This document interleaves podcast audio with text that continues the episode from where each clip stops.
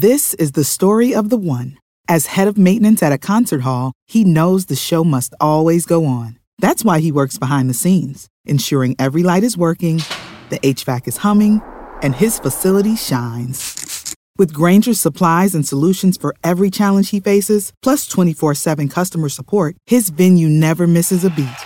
Call clickgrainger.com or just stop by. Grainger, for the ones who get it done.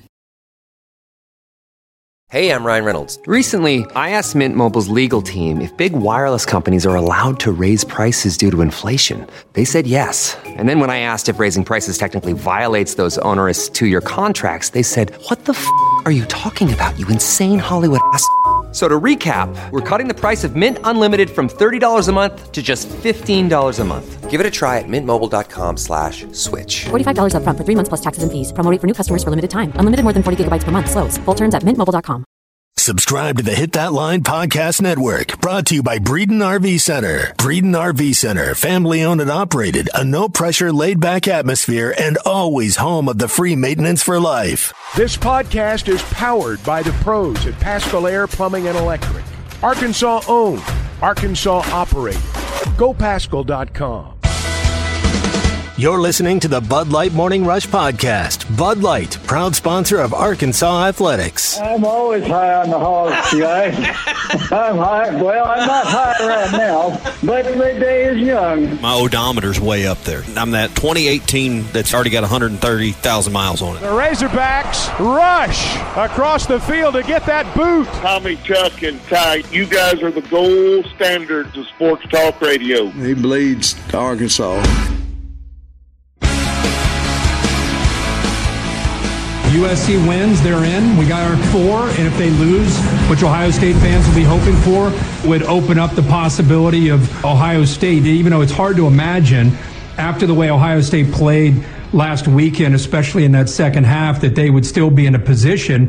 But there's really nobody else that can go by them right now this particular year. So even though they're frustrated and disappointed with the way they played, they still, I guess, mathematically have a shot if SC goes down on Friday night. Hey, welcome into a What's Your Beef Wednesday edition of the Morning Rush. And I want to start with the college football playoff. I really miss the BCS. Not so much the two teams where we've had situation in years past where you felt like, hey, this team should have played this team in the national championship. But I do miss the formula rather than the college football playoff committee deciding things. Now, we had a great conversation with Bill Hancock at SEC Media Days. He has a connection actually with Clay Henry, and I really enjoyed his company and his conversation. Just not necessarily a fan of the college football playoff committee itself. I miss the BCS, the formula that had the Harris poll, the coaches poll, the computer rankings, a lot of different variables that went into it. Then what, eight committee members, nine committee members, however they 12, have? isn't it? Is it 12? Yeah. Whatever the case may be. Not a fan of it, and that's where I'll start my beef this Wednesday. Hey, we're brought to you by the Fence Man, the company you should trust anytime you need a fencing project complete, whether it's a new gate for an existing fence or you need an entire new fence, or maybe the fence you have now is about to fall down. I got a neighbor whose fence is about to fall down. They need the help of the Fence Man. 782 3936. If you need fencing repairs, or maybe you just need someone to help you design and come up with a whole new project, or maybe you got a great idea in mind, you just need someone great to complete it. That's our buddy at the Fence Man. 782 3936. That's 782 3936, the Fence Man. He ain't afraid of no work. So you mentioned all the variables. What, what is it? Because I tend to agree with you, but I want to hear your rationale, your reasoning, what goes behind why you like the BCS setup more. It's just a power money grab. It's just guys for the most part, and there's a gal or two. I know Condoleezza Rice and someone else has been on that committee, but it's most part it's a bunch of powerfully un, powerful men that want the control of this. That's all it's about. I mean, if they uh, if not, they would have just kept it as is, and they would have had four teams, and then they would have just used that same formula. But these guys wanted to have a say so. These guys wanted to dictate how college football was going to happen, and now we have it. Now, if you remember back in the 90s, they had the UPI and the AP poll.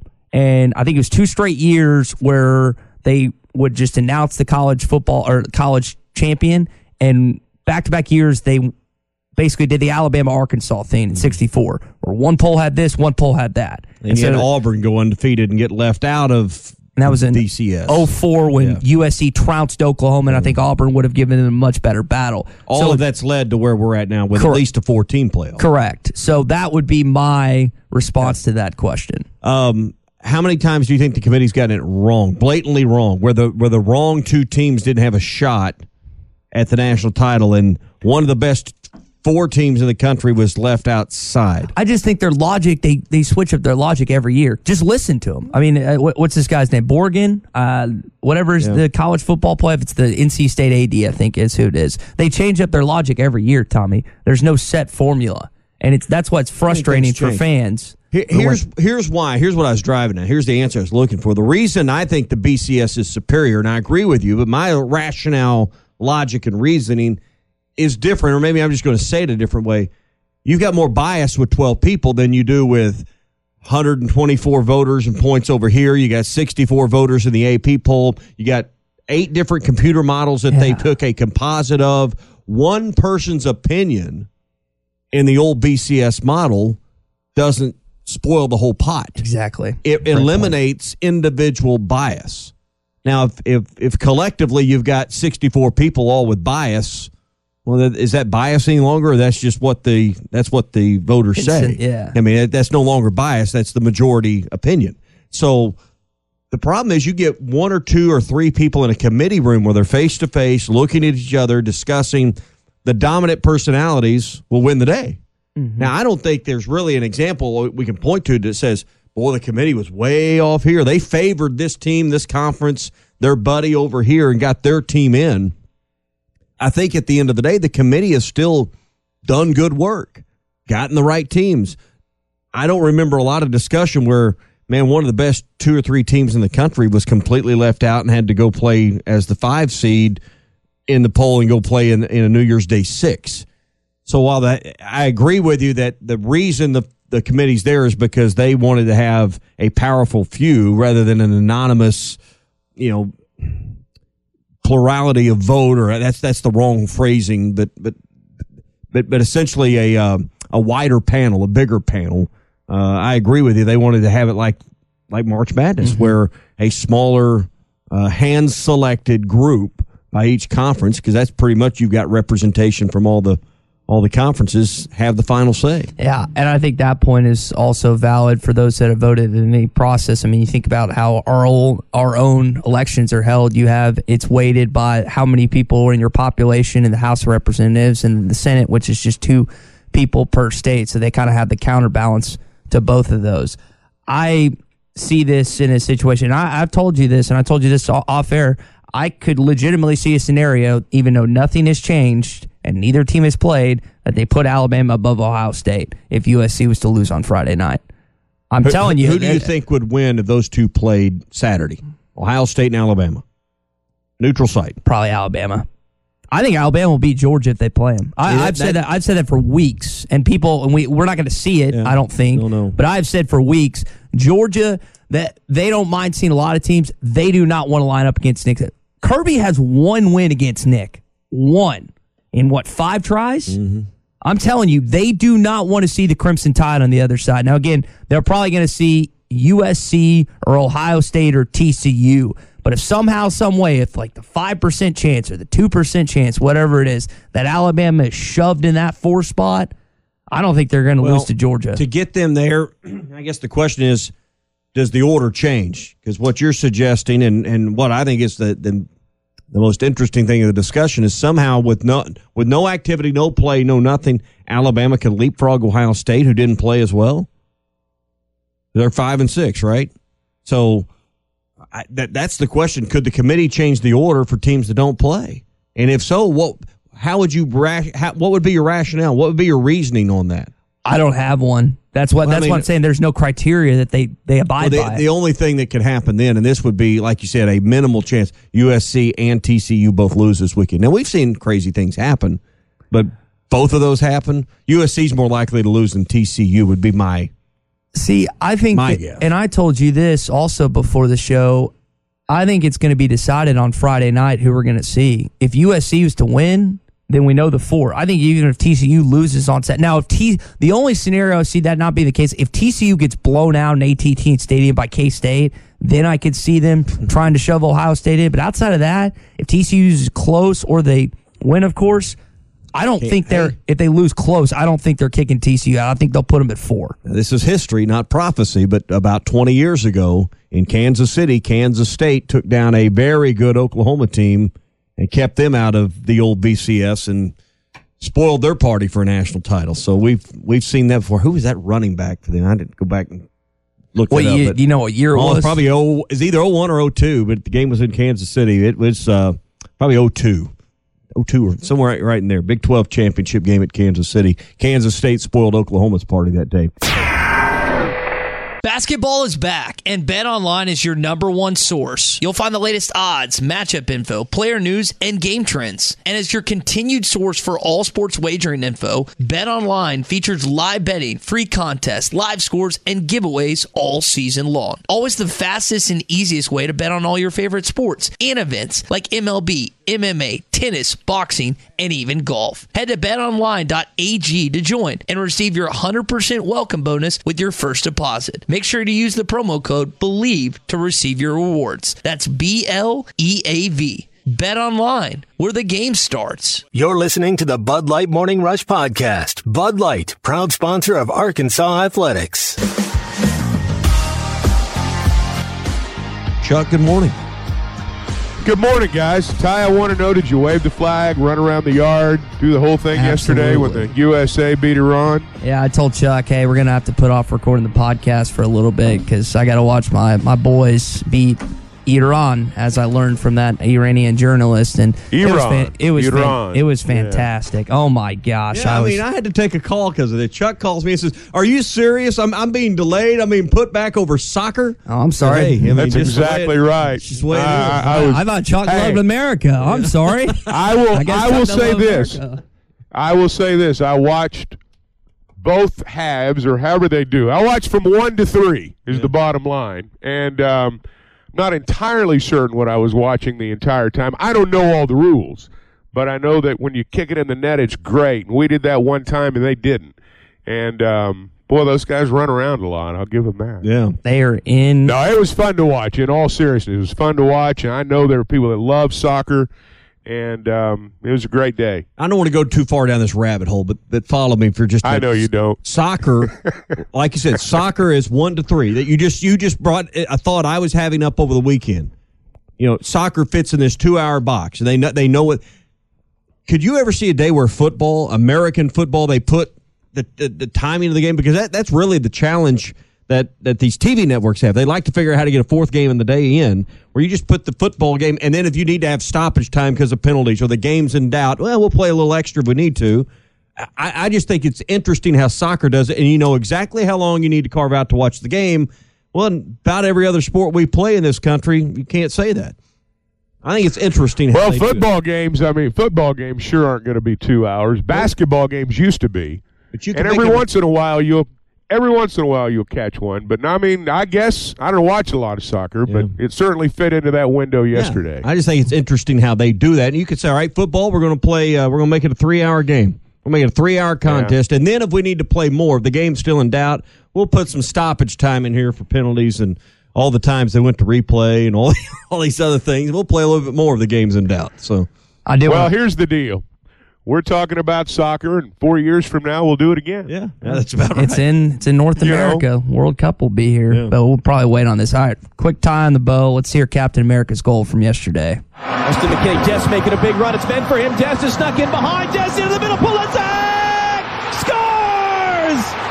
Might have paid the price, but the U.S. takes the lead. All right, last thing on this. I know that soccer players are perceived to be little you know whats, and a lot of times they are. But if you watch that play, Christian got kicked in the you know where, and he still put it in the back of the net. So that's who was who was the announcer that used to say goal and stretched it all out? probably Ian Ian Darke. I remember you you. Oh, yeah, yeah. You would remember this, Chuck, when Paul, the late Paul Eells, did did that on a touchdown Yeah, one time to pay yeah. tribute. I remember that on an Yeah. Arkansas game. Yeah. All I know is yesterday, I will confess I missed the goal. Oh. because I w- oh. well see here's see I mean I, I watched for an hour and there's nothing going on. I'm thinking oh, I'm going to go to lunch. I thought I'm going to go to lunch. I'm going to have a little lunch. I'm going to come back. It's still going to be zero zero. It's like watching a soap opera. You you know you miss for a month and you come back. and You pick up right where you left Yeah. off. That's what I thought was going to happen. So I actually went into the other room to grab some shoes, and during that time, the USA scored their goal. So I saw it on replay, but I didn't enjoy the full full effect. What'd you have for lunch? Sandwich, soup. I skipped it. I mean, I walked back in the room and they, uh, you know, walked back in the room and they'd scored a goal. So I had to sit down and watch nothing for the next hour until it ended. Man, Then I went and got something. it can be boring at times. I'll, no, I'm you. just, I'm kidding. It I'm was like, a- it's like hockey. It was a great day. If, it was a if great they would, day. if they would like put out a, uh, you know, we used to get those Cliff Notes versions of something. If we had to write a book reporter, you know, you get uh, something for dummies. You know, Yeah. sports talk radio for dummies book. You well, know, we, sound like soccer for dummies. Neanderthals right now. Right, I, I will admit well, that. But I think most of our audience is right there with me and you, Chuck. They don't understand all of it. It's like Well, watching hockey. think I, don't right. understand it all. We need, Yeah. we need, we need soccer for dummies. I, I think it's the equivalent. I I know a lot of people, if they see a Razorback emblem on someone's chest, guy or gal, they're going to cheer for it. I think the same can be said about the red, white, and blue. I'll cheer for the United States. I States. agree with that. Yeah, yeah, I agree with that. Oh, lots of. I mean, I'm sure the numbers were huge for a weekday afternoon, one o'clock, two o'clock Eastern. I'm sure the numbers were huge yesterday. Um, but I do think a lot of people probably watched it just pulling for the USA. Yeah, I've got a long-standing tradition of watching College Game Day when I get up on Saturday. But with the U.S. playing the Netherlands in the knockout stage, I'll probably have a TV on both, but more of my attention will be played to that, paid to that. Let's talk to Jr. this morning. Jr., go ahead, man. You're on the morning rush. You don't have to talk soccer. You can talk whatever.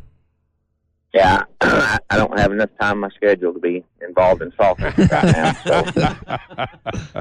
hey, um, I got a quick question for you. The, looking back on the, the season, uh, obviously the coaching staff up there felt that we were better off with KJ on the field at 50 or 60 percent, uh, you know, taking snaps in the games. I just wonder what what are we going to do to address this player development?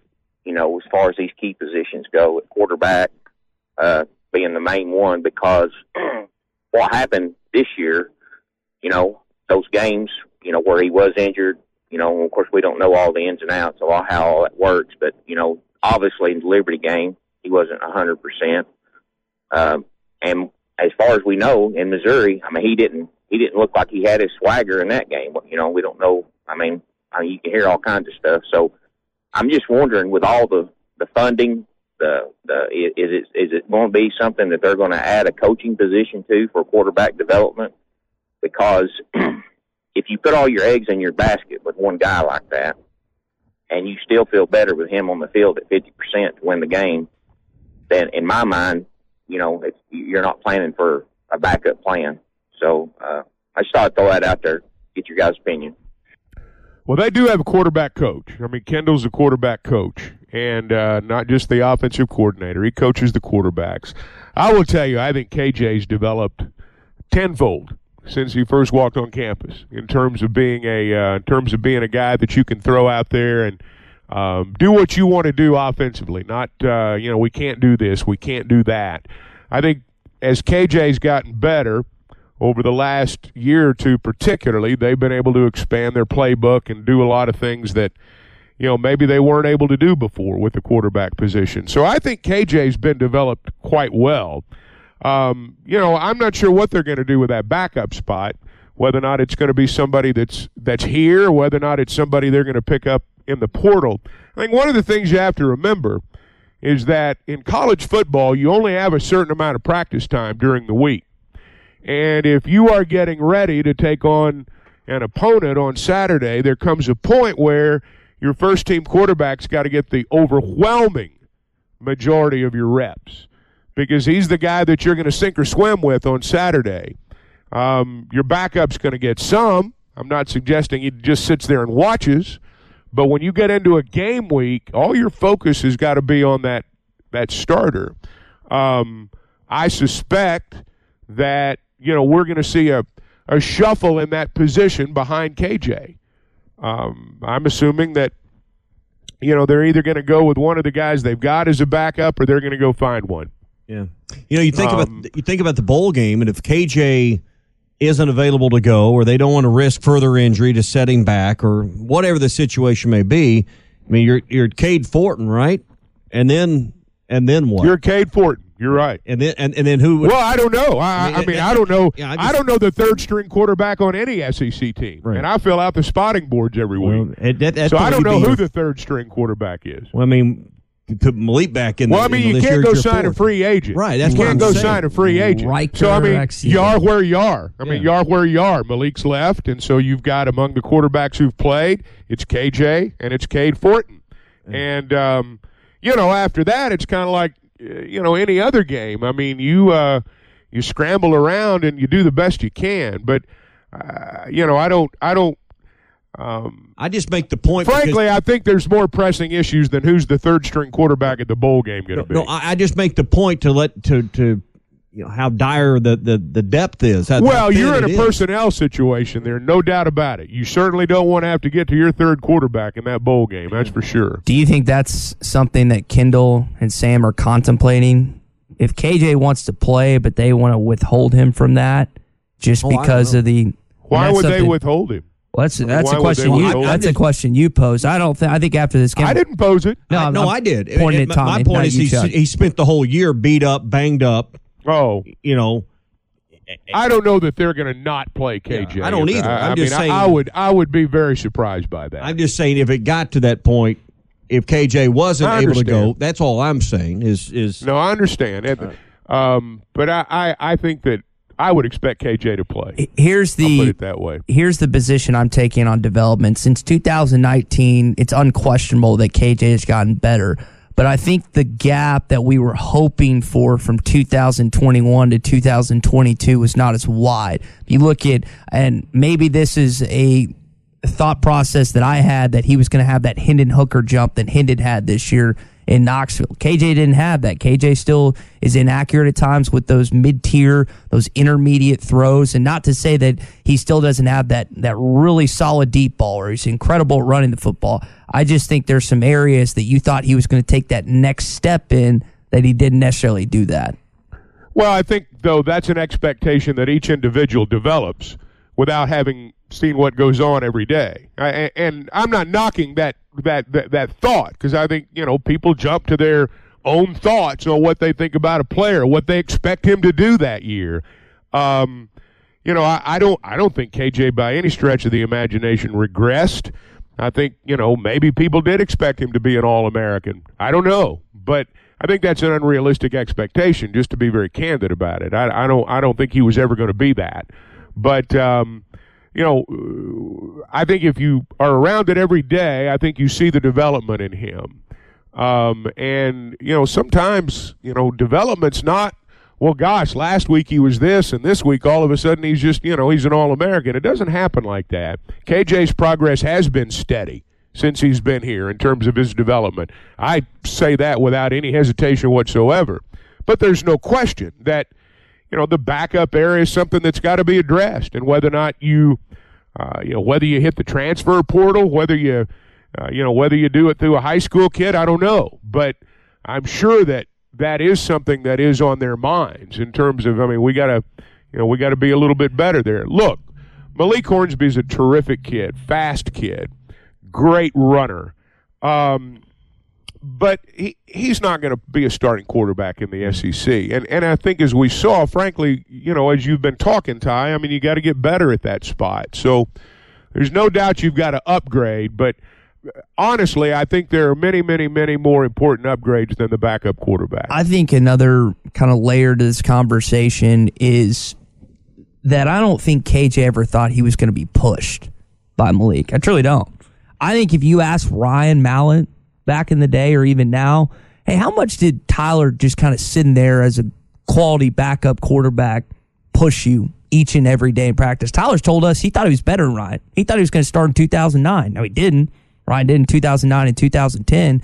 But I think that you have to have someone that's not necessarily on the equal and same level. But even when Sam was talking at SEC media days and was like, "Yeah, there's still a court," no, there wasn't. There was not a quarterback battle. Now he has to say that so Malik just doesn't quit or doesn't try and practice or whatever. But you have to bring someone in that actually pushes KJ. KJ wasn't pushed all off season, all season. I mean, not I'm, I'm not sitting here telling you that he didn't try or wasn't putting in it, but he's not pushed. Part of development, part of getting to that next level is knowing that there's someone behind me that is not only wants it as bad as I do, but is capable of actually taking my position. KJ doesn't ha- hasn't well, had that. Well, how many teams have that? Yeah, though, exactly. I mean- how many teams have that? But I, I mean, I I hear you. I hear you. I hear you. But I think that we. I don't think you can correlate. You know, it's good to have a tackle being pushed every day in practice with a quarterback being pushed every day in practice. I hear you, and I'd love for it to be that way, but I don't know. I can't see many teams out there where the backup quarterback's pushing the starter. I, I mean, most teams, if they're good, they've got an established starting quarterback. If it was that easy, they'd all do it. That, and all that to me, what when I That's hear true. you talk, and, and I, you, like Chuck said, what you're saying is not wrong, but it's you know virtually impossible. No, but nobody can can seem to bottle that up because there's not enough guys out there that can play at the level at that level. I mean, you just look in the NFL. How many really great people that you consider really great quarterbacks in the NFL? I mean, it, it isn't 32. You know, you know, there's there's maybe 10 or 12 in the league, maybe. You know, it's just the hardest position in sports, and i- at the college level, to have one's hard enough. And I think- much less. Well, two. I think that people operate under the assumption that a really good or slash great quarterback's going to be content to come in and, oh, yeah, I'll be the backup. I'll be the backup. I got all these other places where I could go start, but yeah, I'll come be the backup. Um, those guys aren't out there like they used to be. Look at the transfer portal today and look at the number of quarterbacks who are in that portal. I mean, Michigan. Michigan's getting ready to go to the college football playoff. Their backup quarterback says, I'm out of here because I'm not going to get to play because they're a great team and they've got an established quarterback. And I hear you on that. You're not wrong, but it is really, really, really hard to do. And a lot of times to have it happen, you just got to catch lightning in a bottle. Guys, I want to talk about the real estate game for just a second. It seems to change every day. I mean, I read articles, and I'm sure you guys do too, about the housing market. And some people say it's never going to change, and some people say it's going to change next week. What I do know is that when you are involved in a real estate transaction, what you want is someone who can answer those questions and someone who understands the market. And that's what you're going to find at Weichert Realtors, the Griffin Company. I can tell you about my experience. I partnered with them to buy, I partnered with them to sell. And both times it worked out great. You know, I'm not an expert in the real estate game. So what I wanted was to get from the contract to the close. I wanted to get into the house one time and I wanted to get my money the other time. And they made that process a lot simpler than I thought it was going to be, quite frankly. I think that'll be your experience too. They've got an office in Fayetteville. There's another one in Springdale. They're in Bentonville.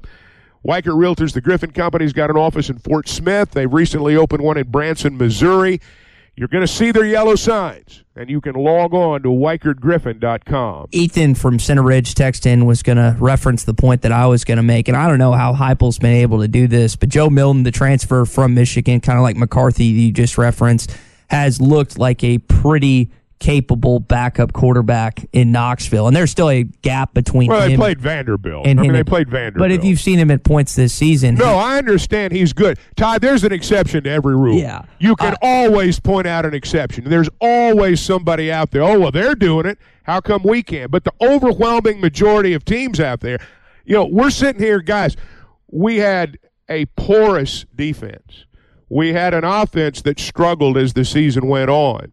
There's more pressing issues than the backup quarterback, guys. I mean, there's just more pressing issues than that.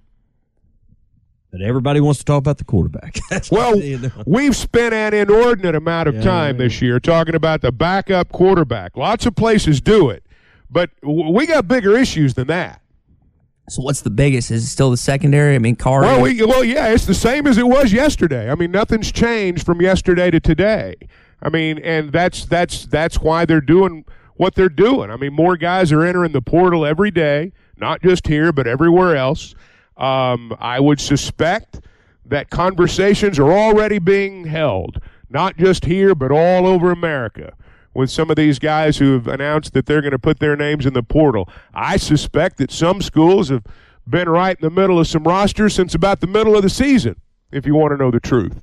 Um, but you know, I think that um, my personal opinion, if you look at one area as a whole, where you say, boy, you need to really do some work in the portal, uh, I, I still say the secondary, but it's not the only area. Um, I think people try to pinpoint a certain spot, and in football, there's a lot of spots.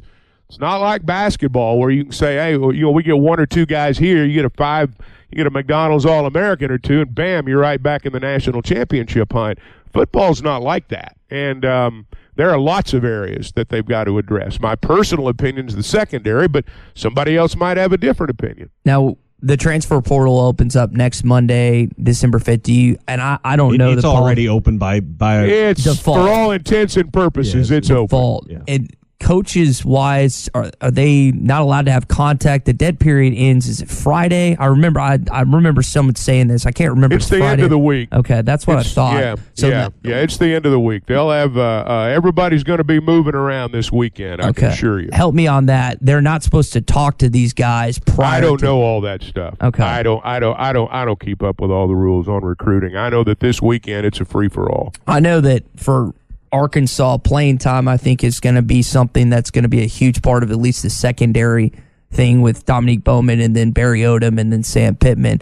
I do wonder with Arkansas, seemingly, we, we know what happened with Jamil Walker's. He was let go. If they're still on the brink of maybe letting someone go, either a coordinator or someone on staff, how much of an impact that could, person could have in bringing those said position group players with them because we've seen that happen. We've seen it happen with Lincoln I Riley. don't. I don't know if you're going to have time to do that.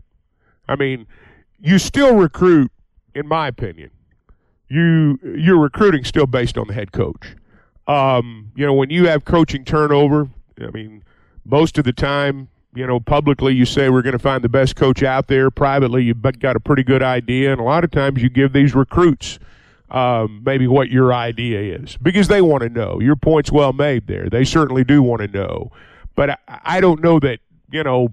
Um, like, let's say we get you know close to the first of February, and there's still some guy out there that you really want. You make a change on the coaching staff, and it's like, bam, that guy comes in.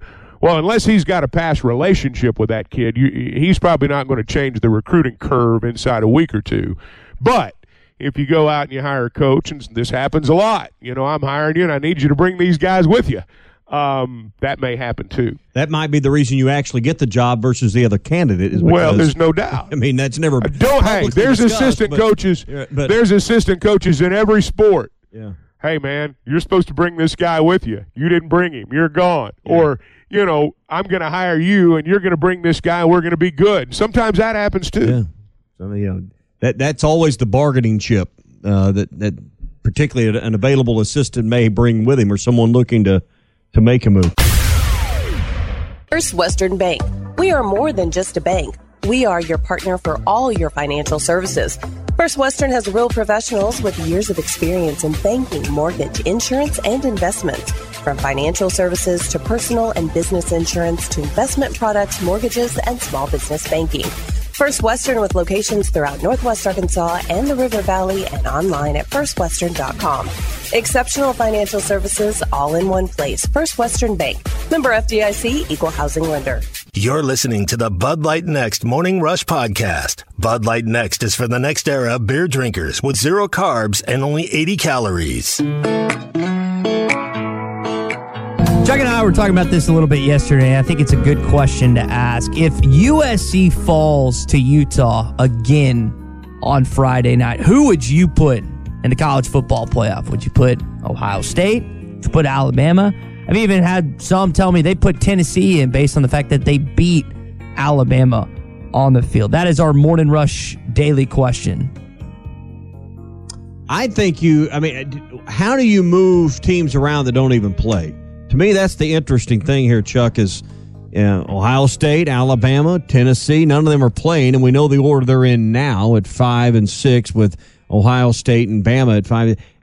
How would how would Bama leapfrog Ohio State if neither one play? If chaos happens, if upsets happen, you know, between uh, in any of the top four, we you know we don't think LSU will challenge Georgia after this uh, A and M loss they had, but you know that's not you know totally unthinkable that uh, that could happen.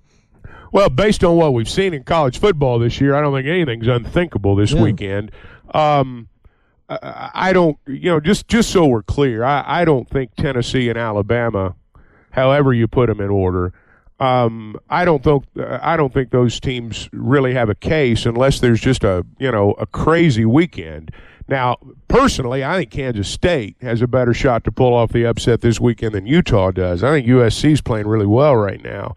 Um, I don't know that USC gets beat. Everybody's focusing on that game. I think Kansas State's got a shot against TCU, but you know, minus a rash of upsets, I don't know how you can put Alabama over Ohio State. I, I just, you know, I'm not knocking Alabama, but you know they have two conference losses and they didn't have to play Georgia.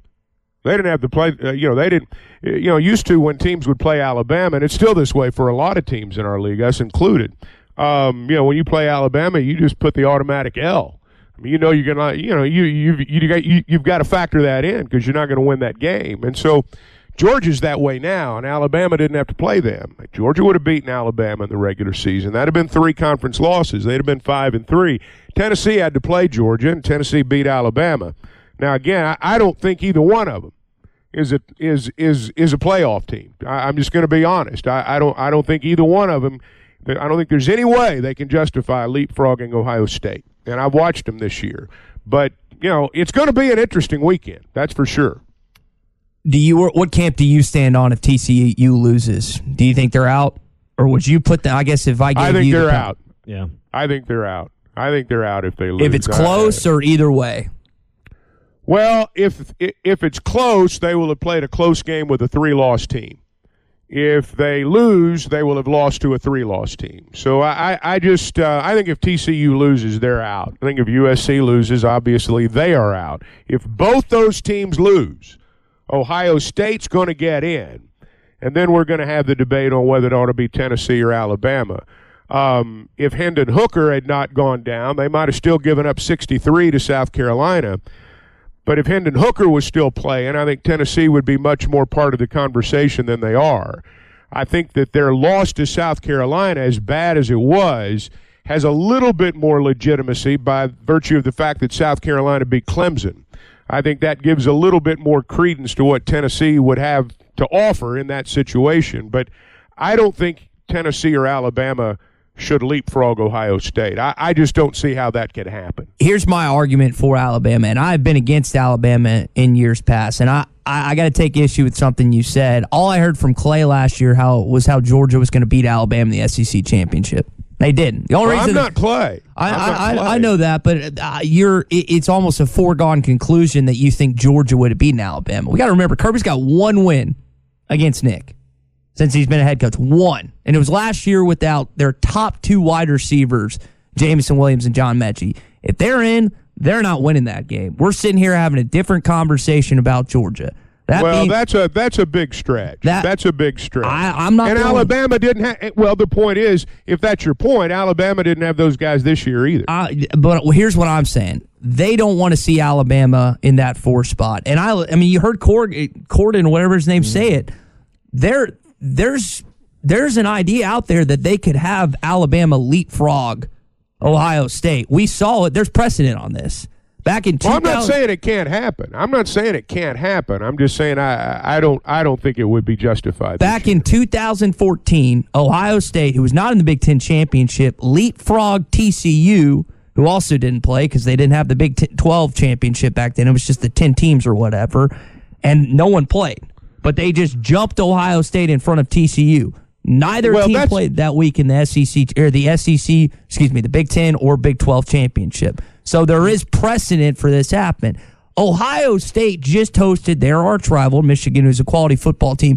Here's the key without their best player. Blake Corum is their best player far and away. He plays minimal minutes in the first quarter, and they still got dog whipped in that second half. Dog, they got embarrassed at home in by the a great team, though. By a great team. But That's the difference. but you're at Ty, home. Ty, Ty, Ty, Ty. Let me just throw this in. I'm not disagreeing necessarily with what uh, your your entire premise is, but you know, Ohio State leapfrogging TCU is. I mean, that's a Big Ten champion leapfrogging TCU. I don't think you can take a two-loss SEC team and leapfrog them over They a one-loss Big Ten. Chuck, they weren't in the Big Ten championship that year. They but what I'm but but but again, Ohio State jumping TCU is much more believable than Alabama jumping Ohio State because of the the the, the conferences that they play in. Nobody's ever going to view as uh, TCU as a legitimate college football playoff team with one loss, and so I. I, I think that's apples and oranges. Yes, there's historical precedent, but I think the precedent you're citing is different than what the situation is this year. Here would be my case. Alabama, their two losses have been on the final possession of each game. They lost to a guy that's going to be in New York, Hendon Hooker, Tennessee, and they lost to the toughest home venue in all of college football, Baton Rouge, Louisiana. There is not a single venue that is more tougher to walk in at night than Death Valley. I don't care what you say. That is the toughest venue in college football. They lost both of those games on one play. Ohio State got embarrassed. And while it was a great team, Tennessee's a great team too. The only reason we're not sitting here talking about them is because they lost their Heisman Trophy finalist quarterback. That's the only reason we're not talking about them. Now LSU, they didn't have a good week against Texas A&M. Maybe that loss looks a little worse. That is still the toughest venue in all of college football to step into and and win at night. That's where I'm coming from. Oh, I'm not delegitimizing what you're saying. I'm just my thought is is that and look, we may be talking about nothing. TCU and USC may win, and if they do, everything's set. Um, but if they don't, I mean, there's a scenario by which Alabama can get in there. But I don't think when the numbers come out, I don't think Alabama is going to be ahead of Ohio State. All right, that's your Red River Dodge Morning Rush Daily Question. Red River Dodge in Heber Springs, Arkansas's number one Ram dealer. Log on at redriverdodge.com. This hour of Chuck Barrett on the Morning Rush is presented by V's Barbershop with two locations in Rogers and Bentonville. Visit V's Barbershop online at vbarbershop.com or in person and see why V's is a cut above the rest. Let me continue down this trail for just one more. I mean, we're talking about all the things that can happen. No one's brought up what if a four loss Purdue somehow upsets Michigan, who's got a hangover from beating their arch rival on the doorstep of the college football playoff. No one considers that even a possibility. I understand why, but we've seen Jeff crazier Brom. things. Crazier things happen. Does Michigan losing to a four-loss team have to fall all the way out? I, I would think so at that point. I mean, that's the other thing that I hear nobody talking about because it, I think it's the least likely to happen. Well, I I think there's zero percent chance of that happening. But yes, if Michigan loses to Purdue, it's going to throw a wrench into everything. I, I- the only reason I'd give it a one percent chance is there is a major. There's got to be a major emotional hangover for Michigan, who's not done what they did Saturday in 22 years or whatever, 2000. Yeah, well- I mean, the- these are these are 20, 19, 20, 21 year old young men. Why are y'all- I hear what you're saying, but I'm uh, I I think you're it's it's sometimes we look at these big games and we devalue the conference championship, and I think these championship games for this selection committee, um, you know. And I think the teams know that, and the players know that. I, I don't. I don't anticipate a hangover from Michigan. I, I uh, that would be to me the upset of the of the decade in uh, college football if that were to happen. But you know, crazy things happen. I know. My question is, why are you guys putting more emphasis on this weekend than you did if they had lost? because it's on championship week? weekend. Because it's championship. But I weekend. It's think- the last thing you see too. Okay, so if TCU, who was already in the the Big Twelve championship, regardless if they had beaten Iowa State or not, they had lost to Iowa State, but they had beaten Kansas State in the Big Twelve championship at twelve and one. Would you have put them in because they won not only the regular season, but they also won the conference championship game? Would you have? Would you have a Who are you thought on talking that? about? with TCU? They had lost to Iowa no, State. because I uh, no because it's it's uh, I, I I don't I don't you know um, TCU's won all their games, but I think TCU still is viewed as the least legitimate of the teams that are in that group, and so if TCU loses, they're out. Period. End of story. And you know we can talk about if they lost to Iowa State. Well, they didn't, and so that's that's that's why we are where we are. I mean, um, it's great to talk about what ifs this weekend, But what ifs for the season that's just been completed? I mean, that's just all they are. Is what ifs. I mean, they're not even possibilities anymore. Who's the better team between USC and TCU?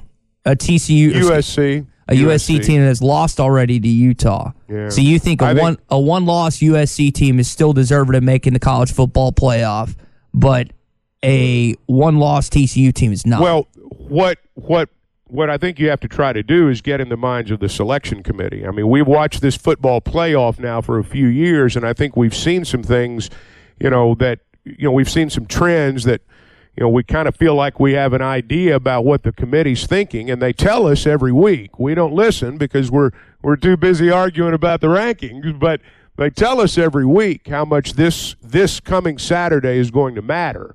Um, but no, I, I mean, you know, if you're asking, does USC beat TCU if they played right now? Well, I think it'd be a great game. Um, if USC wins their game and TCU loses theirs, um, USC's in, TCU's out. If they both lose, they're both out. If they both win, they're both in. Um, so um, I think you have to put greater importance on this weekend because even though not everybody's playing, the teams that are playing, I mean, we're sitting here talking about all these scenarios. Um, you know, if those scenarios play out, I mean, it's it, it's uh, everything's going to be turned upside down. Tennessee beat Alabama on the field in Knoxville earlier this season, yet they find themselves seven compared to Bama at six. And Bam is probably going to get that better, whatever, New Year's Six tie in, whatever it is. Why is that? Is it because Hendon Hooker's injured? Is that something that Tennessee fans have validation in being angry with as of last night? The fact that they are behind a team they beat head to head earlier this year. Well, it's is it entirely fair? No, but I think the same thing would happen to any team out there. I don't think they're getting picked on Because because, it's of. Bama? Or why? No, I I, th- I think I think any team out there, if they'd lost their Heisman Trophy winning quarterback and they'd given up 63 at South Carolina, mm-hmm. I think that team's going to have a hard time getting in the playoff picture. Yes, I do. I think I don't think it's entirely because Hendon Hooker's out, but I think that's part of it. Yes, it's the fact that they gave up 63 is a big part of it too. Now, as I said a little bit earlier, I think that's legitimized to a small extent by the fact that South Carolina's rolling right now. South Carolina may win their bowl game. They're going to go nine and four. Shane Beamer's going to be in the same position Sam Pittman was at the end of last year. So, um, but I, I, I, you know, yeah, if Hooker was was healthy, um, yeah, I, I, I think they'd probably be in the conversation a little bit more. See, Tennessee's kind of like Chuck's academic record in college. He's he, there's a bunch of A's on here, and there's a bunch of bunch of high A's. You know, ninety eights and hundreds. But then, you know, there was this one day Chuck didn't show up for, for and study for the test, and he he made a sixty eight. And it brought his average down to a B. Instead of having an A for the semester, Chuck got a B because he had that one test, and that's what's happened to Tennessee. They, got a well, bunch of that'd have been the first and only B. They got a that, bunch that'd have been of the first and only B. But hey, the world's run by C students. Well, man. but, but I understand, but, but that's exactly what's happened to, to. Tennessee is they bombed one test at South Carolina, and their average has been brought down to a B plus, and that's exactly where they're at It's right that now. blonde co-ed in third period, man, that got Chuck once again. Yeah, he didn't study for that one test, and now he's Well, the point is, though, I mean, and it's a valid point, is that one day, I mean, that's how important every game is. You know, you think, I mean, look, if you're a Tennessee fan, I don't know that you had South Carolina circled. No. But you think, and if you win that ball game, everybody's, well, you beat South Carolina.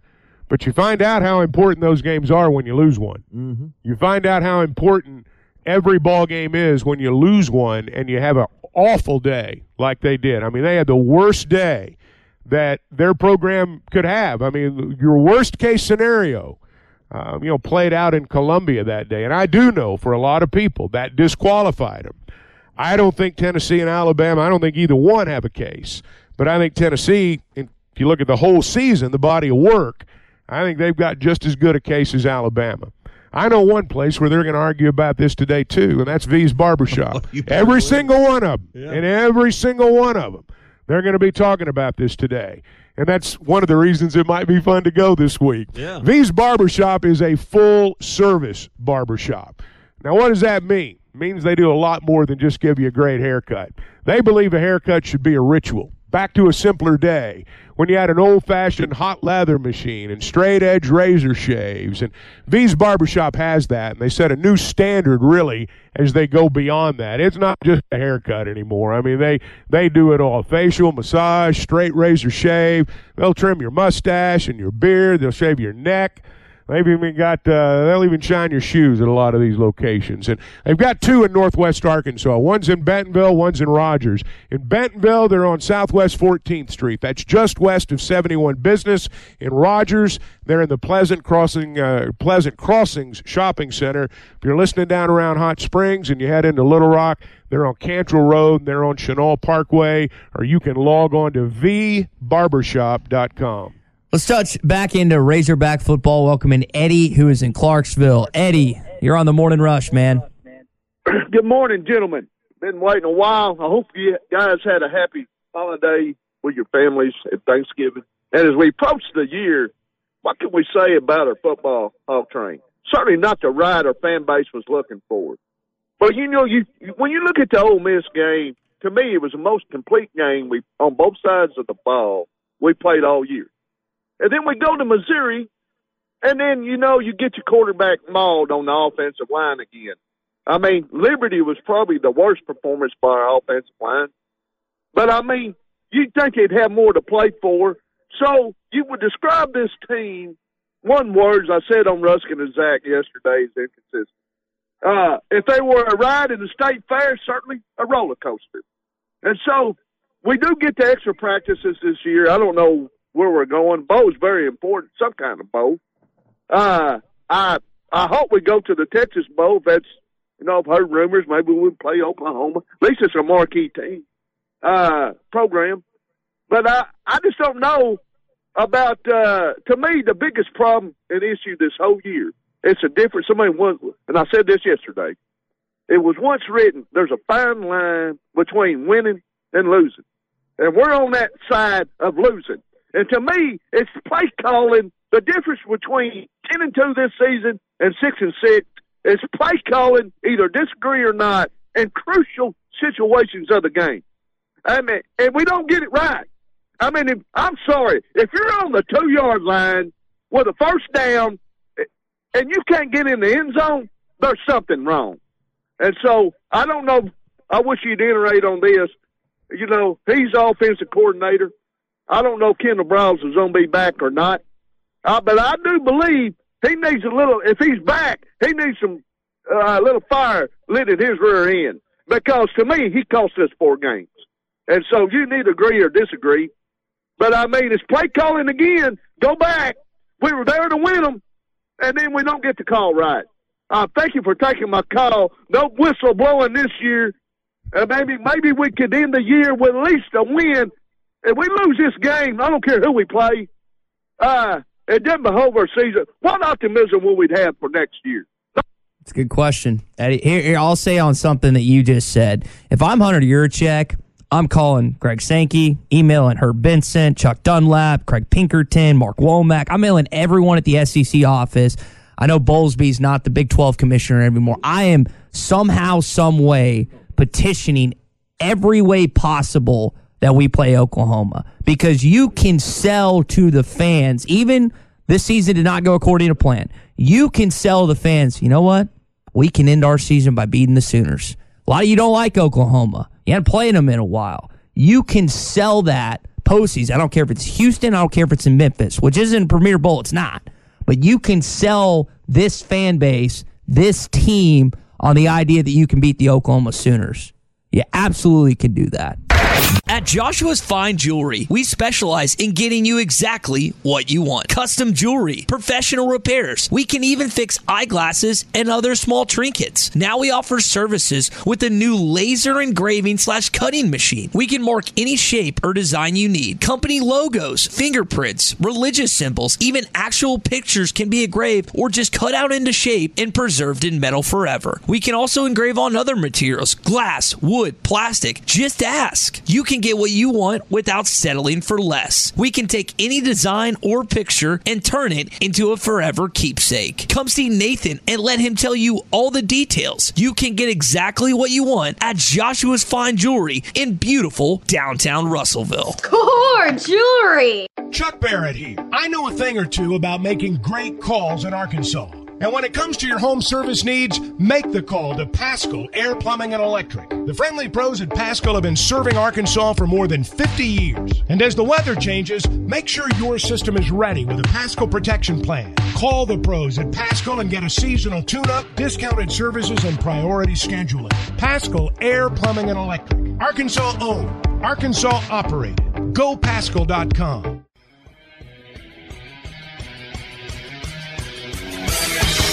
Have you tried Benville Brewing's new Space Goose Hazy India Pale Ale? It's handcrafted in Arkansas. You'll taste the great tropical citrus, including the passion fruit, the guava, and pineapple. It's creamy, zingy, and zows the taste buds. It's weird, wonderful, and wacky all at the same time. Try the new Space Goose Hazy India Pale Ale from Benville Brewing.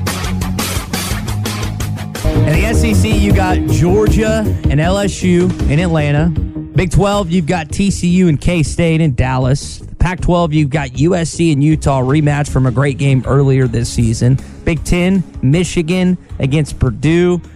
Guys, I don't be honest. I don't even know who the ACC. ACC is relevant right now. Uh, Clemson, Clemson and plays who? North Carolina. In North Carolina. Is it North Carolina? North Carolina. Could not care less about that championship game because it's not going to factor It into is meaningless. the college football playoff at all. So, what's going to be the best game this weekend?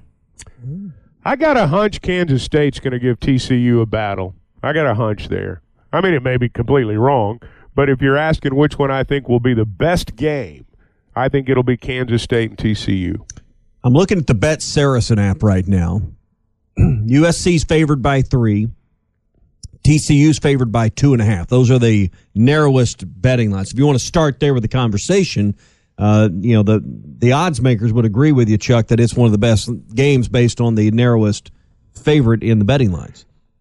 Just, you know, watching from the outside, it's hard to see Utah beating USC twice this year, although USC, or pardon me, Utah's one of the teams out there that really does try to play physical football.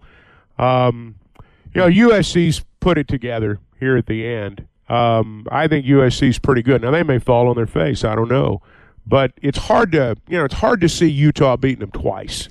But you know, Kansas State plays a really physical style of football. They've had some good games this year. They've had some games where they've get you know laid an egg, but I sort of think that game may end up being okay. Now watch it. TCU will win fifty to nothing. But if I had Yeah. to pick one, that'd be it. Caleb Williams won the Heisman Trophy if they win Friday night. Yeah, I think so.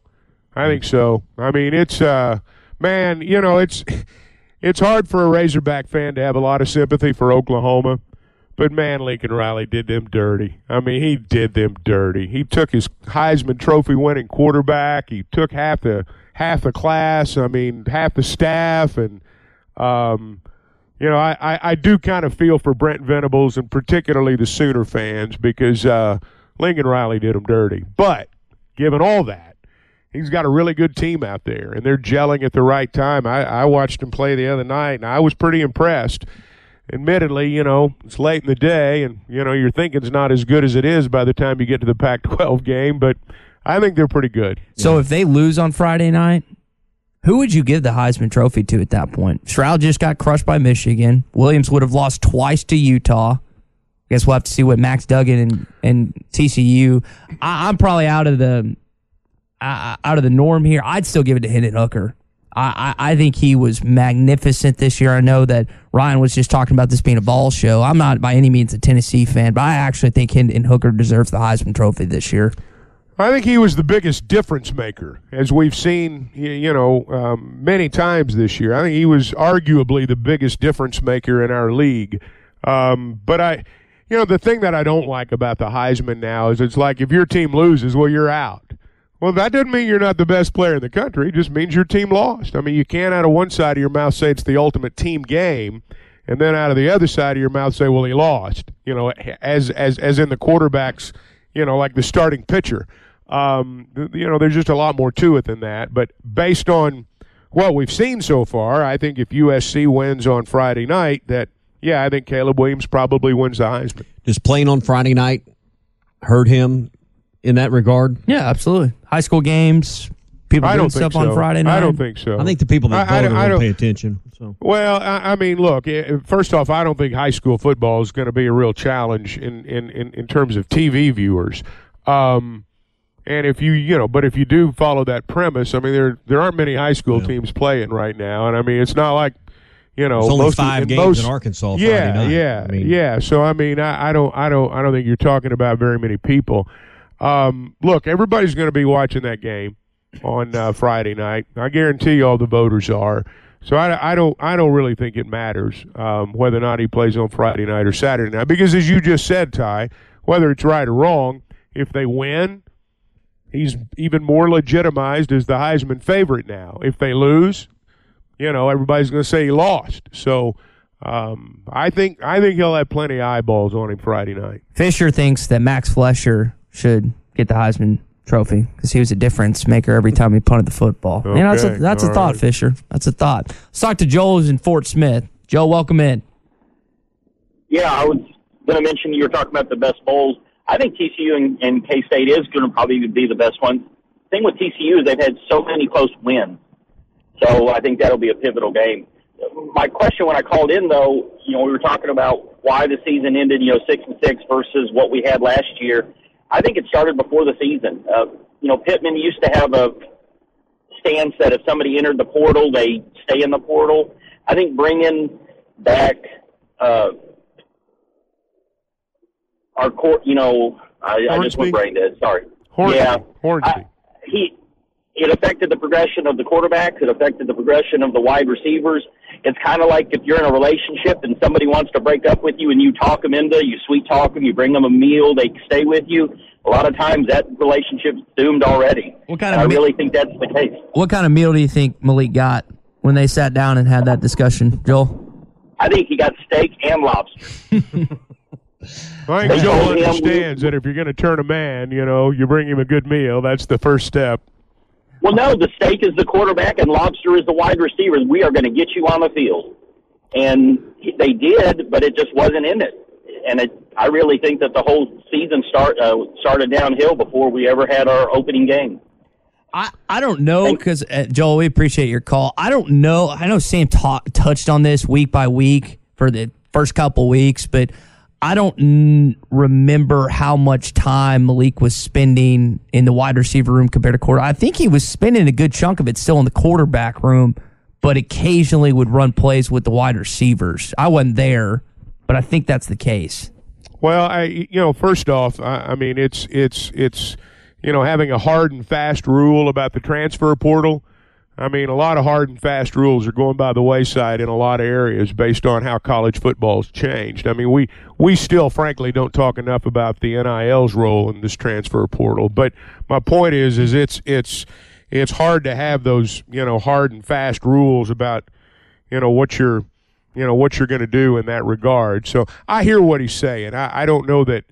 Um, I certainly think for fans, what about Malik Hornsby has been a question all year long.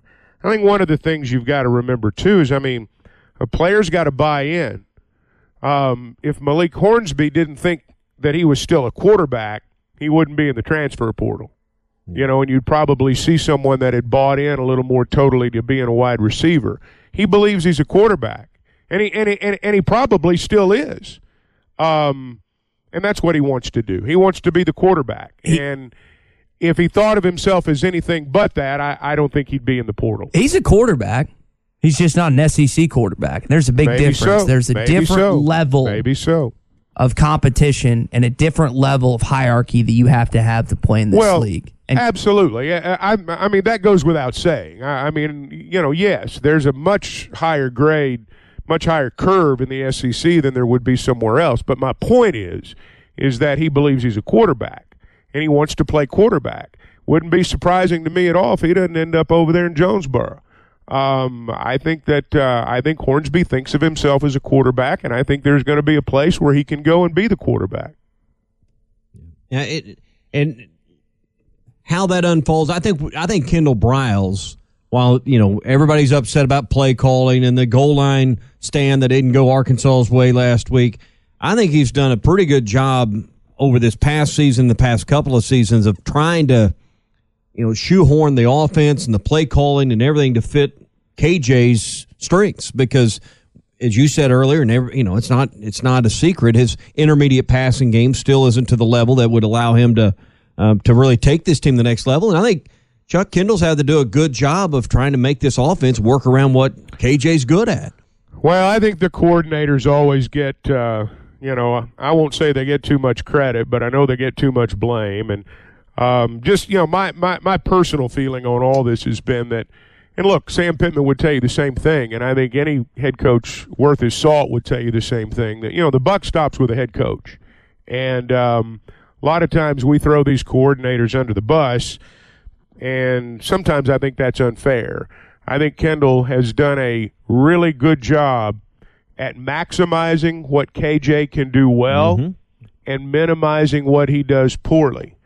Um, you can't. Um, You said know, it better than what I was trying to say. uh, well, I, I mean, I, I, th- I think I think they've done a good job in that area. Now, you know, hey, I'm not play caller guy. Um, you know, I'm like any oth- I'm like anybody else watching a football game, whether I'm watching on TV or I'm calling the game or whatever. I mean, sometimes in my mind, I, you know, I'm, I'm thinking, what are they thinking? Um, you know, everybody, everybody. That's generally after the plays that don't work, by the way. Um, but um, you know, I'm not going to get into what's a good play call, what's not a good play call. I've, you know, we all have our thoughts on that, but I do think your point's well made. I think he's maximized what KJ does well and minimized what he doesn't. KJ is a um, he's a great running quarterback. He, he's he's really a running back that takes the snap and can throw it some.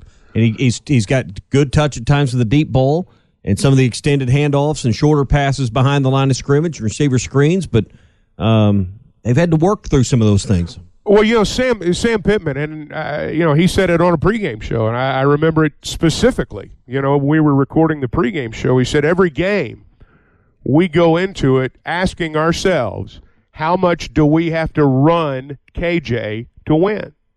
And so that tells you right there that that is the area where everybody feels like he can win you the game.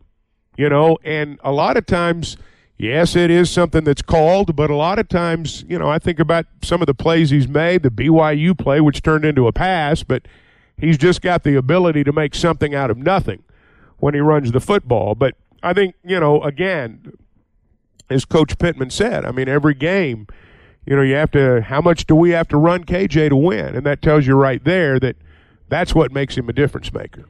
I think Arkansas fans in the red zone, to your point, Tommy, when they see 76th on year in the red zone in their percentage compared to college football, they feel like they should be much higher with what they thought was a much more consistent offensive line. That's what Neil brings up as he texts us in. He feels like at times the offensive line got blown up. Now you're playing SEC caliber defensive and linebackers, so sometimes that's just going to happen. But I just look at what how they were able to maul Ole Miss, and then the following week got blown up in really the second half against Missouri, and really it was a lot of KJ plays that you just referenced. That doesn't make sense sometimes to me. How they can look so dominant in one game and just assert their will, and then the following game you get punked.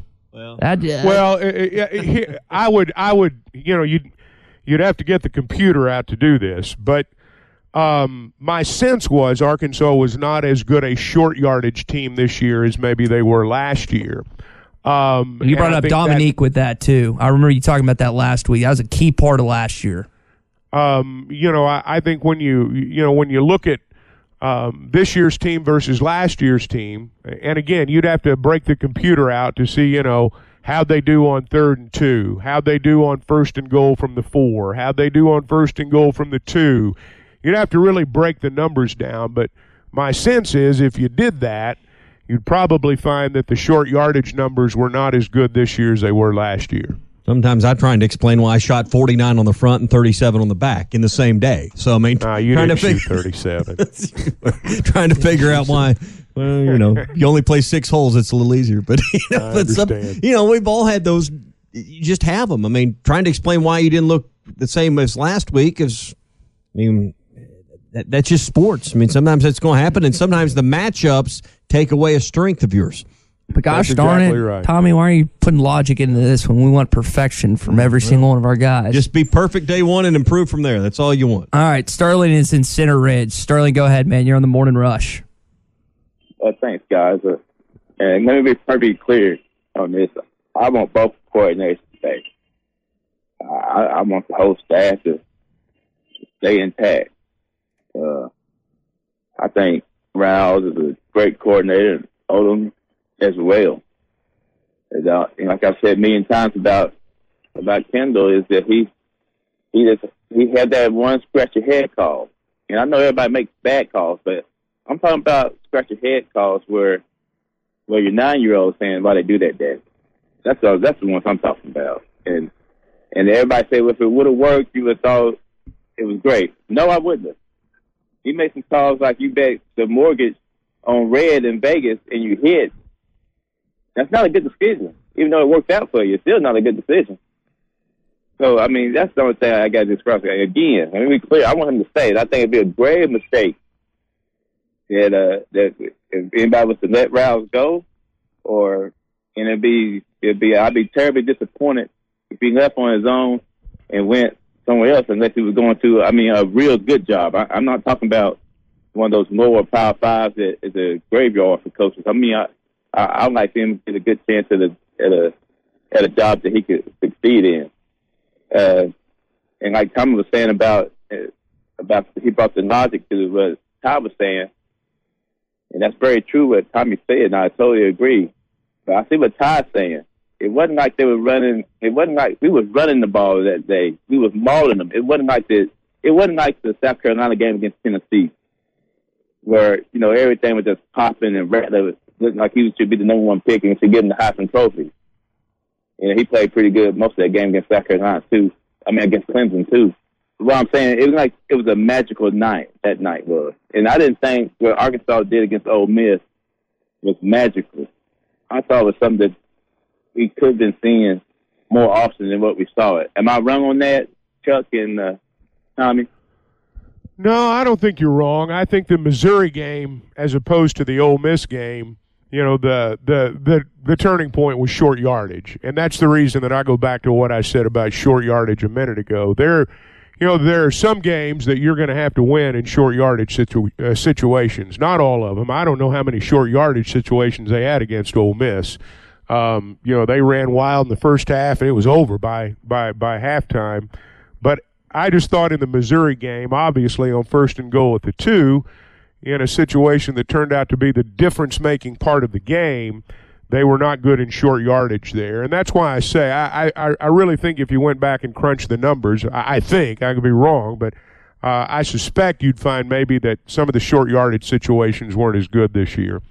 Guys, the calendar's going to flip tomorrow to December 1, and it is going to be Christmas shopping season. Now, online shopping more and more is becoming the thing, and Black Friday set a record for online sales. That has a lot of economists hopeful for a strong holiday shopping season. But is that going to get the economy back on track? You can check out the latest episode of the Mach 1 Market Moment podcast. This is where local financial experts weigh in. You can go to mach1fg.com. That's M A C H, Mach, the number one, FG.com, and you can find out more. Mach 1 Financial Group LLC is an SEC registered investment advisor located in Bentonville, Arkansas. For full disclosures, visit mach1financial.com slash disclosures. Are you guys surprised at all by the rankings last night? Or was that pretty sense? Exactly what I thought they'd be. I mean, I mean, I, the only c- case you could make, and we haven't really discussed this angle because there's more interesting ones, is should there be any case for Michigan to be at one and Georgia at two? I don't think you can really I make think that. there but I think is. com- You've been on the Michigan train for a while. I think that's a conversation that you know most people haven't had because it's not as interesting. They're both in regardless, but sh- did they, is one and two in the right order? The committee remembers what happened when these two teams met last year. I know that shouldn't hold any weight or any bearing this year, but they You're right. absolutely remember what happened in the semifinal. You're right. Michigan got walloped. This podcast has been presented by Bet Online. This podcast is an exclusive property of Pearson Broadcasting. It may not be copied, reproduced, modified, published, uploaded, reposted, transmitted, or distributed in any way without Pearson Broadcasting's prior written consent. Subscribe to the Hit That Line Podcast Network, the best podcast in the natty state. Just search Hit That Line wherever you listen to podcasts. Brought to you by Breeden RV Center. For the ones who know safety isn't a catchphrase, it's a culture. And the ones who help make sure everyone makes it home safe. For the safety minded who watch everyone's backs, Grainger offers supplies and solutions for every industry, as well as safety assessments and training to keep your facilities safe and your people safer. Call clickgrainger.com or just stop by. Grainger for the ones who get it done. You know, when you're listening to a true crime story that has an unbelievable plot twist that makes you stop in your tracks? That's what our podcast, People Are the Worst, brings you with each episode. I'm Rachel. And I'm Rebecca. We're identical twins who love true crime cases that make you say, didn't see that coming, and we hate the people responsible for them. Listen to People Are the Worst now on Apple, Spotify, or wherever you get your podcasts.